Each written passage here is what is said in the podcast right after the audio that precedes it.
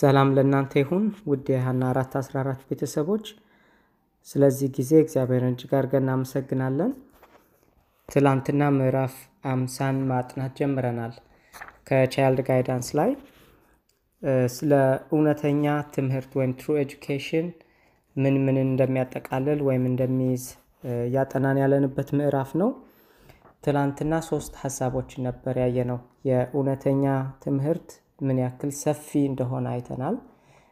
ሌላው ደግሞ ራስ ወዳድ ከሆነ ፉክክርና ከስግብግብነት ተቃራኒ የሆነ ተጽዕኖ ማምጣት እንዳለበት እውነተኛ ትምህርት፣ ሌላው ደግሞ በኤደን ስለተተከለው ሞዴል የሆነ ትምህርት ቤት ያየንበት ነበር ትላንትና።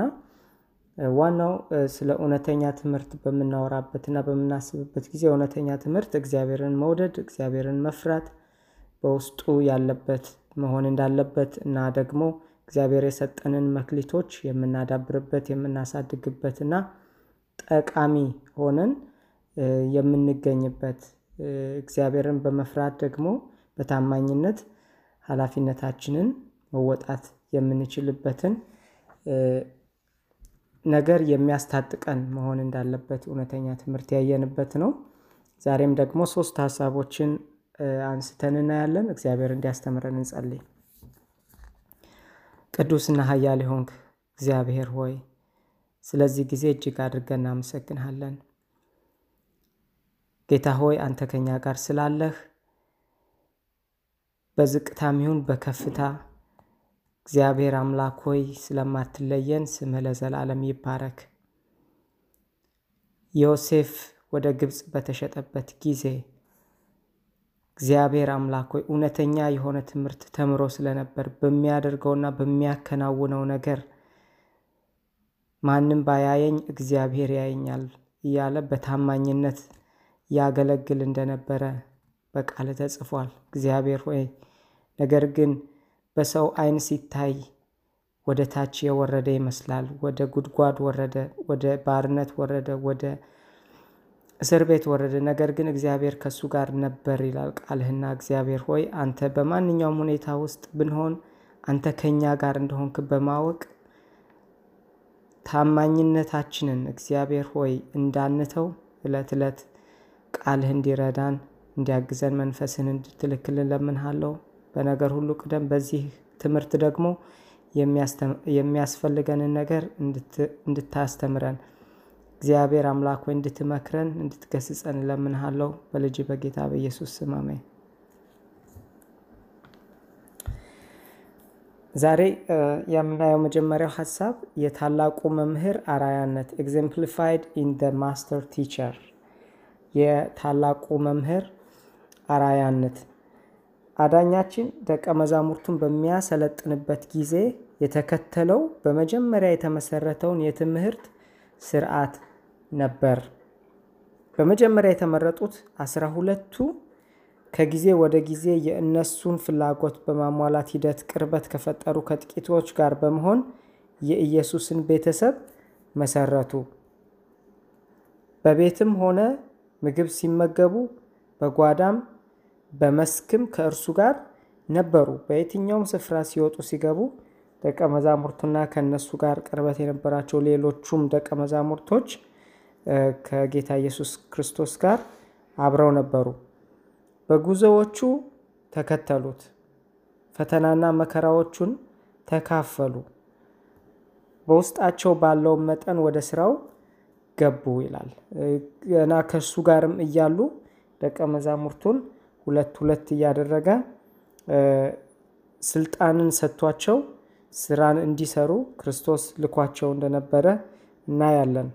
መንፈስ ቅዱስ ደግሞ ከመጣና በኃይል መንፈስ ቅዱስ ከወረደባቸው በኋላ ደግሞ እስከ ምድር ዳርቻ ድረስ የእግዚአብሔርን ስራ ይዘው ተጉዘዋል እና ሲጓዙም አብረውት ነበሩ። በፈተናና በመከራዎቹም ከእሱ ጋር ይካፈሉ እንደነበረ በስራውም ይሳተፉ እንደነበረ እናያለን። አንዳንዴ በተራራ ቁጭ ብለው፣ አንዳንዴ ደግሞ በባህር አጠገብ ወይም ከአሳ አጥማጆች ታንኳ ላይ ሆኖ፣ ሌላ ጊዜ ደግሞ በመንገድ ላይ እየተጓዙ ያስተምራቸው ነበር። በሚያስተምርበት ጊዜ ደቀ መዛሙርቱ ሕዝቡን ሁሉ በሚያስተምርበት ጊዜ ደቀ መዛሙርቱ በቅርበት ይሆኑ ነበር። inner circle form inner circle በሱ ዙሪያ በቅርበት ይሆኑ ነበር። ከትምህርቱ ምንም እንዳያመልጣቸው በአጠገቡ ለመሆን ይጋፉ ነበር። በምድር ሁሉ ላይና ለሁሉም ሊያስተምሩት ያለውን እውነት ለመረዳት ካላቸው ጉጉት የተነሳ በትኩረት ያዳምጡ ነበር። ከጌታ ኢየሱስ ክርስቶስ ትወጣ የነበረችው እያንዳንዷ ቃል፣ እያንዳንዷ ትምህርት ለነሱ ትልቅ ዋጋ ነበራት። ስለዚህ በቅርበት ከሱ ላለመራቅ ከሱ የምትወጣው ቃል እንዳታመልጣቸው ብዙ ሕዝብ ባለበት ቦታ እንኳን እንደምንም ተጋፍተው ከሱ አጠገብ አይጠፉም ነበር። ምክንያቱም በዛ ጊዜ እየተማሩት ያለው ትምህርት እየሰለጠኑት ያለው ስልጠና ከዛ በኋላ ጌታ ኢየሱስ ክርስቶስ ኮሚሽን አድርጎ በሚልካቸው ጊዜ እስከ ዓለም ዳርቻ ድረስ የእግዚአብሔርን ወንጌል ይዘው በሚወጡበት ጊዜና ለሁሉም ደግሞ ይህን ወንጌል በሚያሰራጩበት ጊዜ የሚጠቅማቸው ወይም የሚያስተላልፉት እውነት ስለነበረ ያንን እውነት ለመረዳት ጉጉት ነበራቸው። ደግሞ በትኩረት ያዳምጡ ነበር። በእውነት እግዚአብሔር ይርዳን። ሁላችንም ለእግዚአብሔር ቃል መንፈሳዊ ለሆነ ነገር ምን ያክል ጉጉት አለን፣ ምን ያክል ትኩረት ሰጥተን እንከታተለዋለን። አንዳንድ የራሴን ልምምድ በማይበት ጊዜ በእውነት አፍራለሁ፣ ንስሐ ገባለሁ እና ተማሪ በነበርንበት ጊዜ እንኳን ብዙ ጊዜ የትምህርቱ ላይ ሌላው ትምህርት ላይ ትኩረት በመስጠት ይሄኛውን እንኳን መንፈሳዊውን ትምህርት ወይም መጽሐፍ ቅዱስ ማጥናትን መንፈሳዊ መጽሐፍትን ማጥናትን እሱ ጊዜ አለው ይደረስበታል የሚል አይነት ቸልተኝነት ማሳየት ነበረ። እና ነገር ግን እውነተኛ የሆነው ይህ የእግዚአብሔር መንፈሳዊ ነገር በውስጣችን ከሌለ በዓለም የምንማረው ትምህርት ብቻ ምንም ጥቅም እንደሌለው በቂ እንዳልሆነ እንረዳለን ከዚህ ማለት ነው። ሌላው የምናየው ሀሳብ ደግሞ እውነተኛ ትምህርት በተግባርና በጽሁፍ true education is both practical and literary ነው የሚለው። በልጅነትና በወጣትነት የተግባርና የጽሁፍ ስልጠናዎችን በማቀናጀት አእምሮ በእውቀት እንዲሞላ ማድረግ ያስፈልጋል።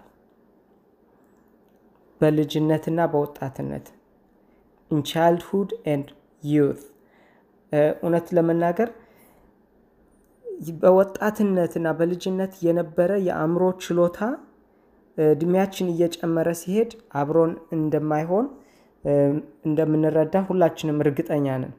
ስለዚህ በወጣትነት ወቅት አእምሮ በጣም powerful በሆነበት ጊዜ ሁሉን ነገር መቀበል መሰብሰብ የሚችልበት ፓወር በነበረው ጊዜ የጽሁፍና የተግባር ስልጠናዎችን በማቀናጀት አእምሮ በእውቀት እንዲሞላ እውቀት መሰብሰቢያ እውነት መነገጃ ጊዜ ወጣትነት ነው። ስለዚህ ልጆች በወጣትነታቸው ጊዜ ይሄ እድል እንዳያመልጣቸው የሚቻለንን ሁሉ እንድናደርግ ያስፈልጋል። ልጆች በቤት ውስጥ ባለ ስራ ድርሻ እንዲኖራቸው መማር አለባቸው። አባትና እናታቸውን መስራት በሚችሏቸው ትናንሽ ተግባራት እንዴት መርዳት እንደሚችሉ ማወቅ ያስፈልጋቸዋል። አእምሯቸው እንዲያስብ መሰልጠን፣ የታዘዙትንም መስራት እንዲያስታውሱ መደረግ እና በቤት ውስጥ ጠቃሚ የመሆን ልምምድ እንዲኖራቸው በማድረግ በማድረግ ስልጠና እድሜያቸውን ያገናዘበ ተግባራዊ ስራዎችን እንዲያከናውኑ ይማራሉ። ስለዚህ ልጆች ገና ከህፃንነታቸው ከልጅነታቸው ጀምሮ ማድረግ የሚችሏቸው ነገሮች አሉ። እንደ የእድሜ ችሎታቸው ወይም እድሜያቸውን ባገናዘበ መልኩ ማድረግ የሚችሏቸው ነገሮች አሉና ተግባራዊ የሆኑ ነገሮችን በእጃቸው የሚሰሯቸው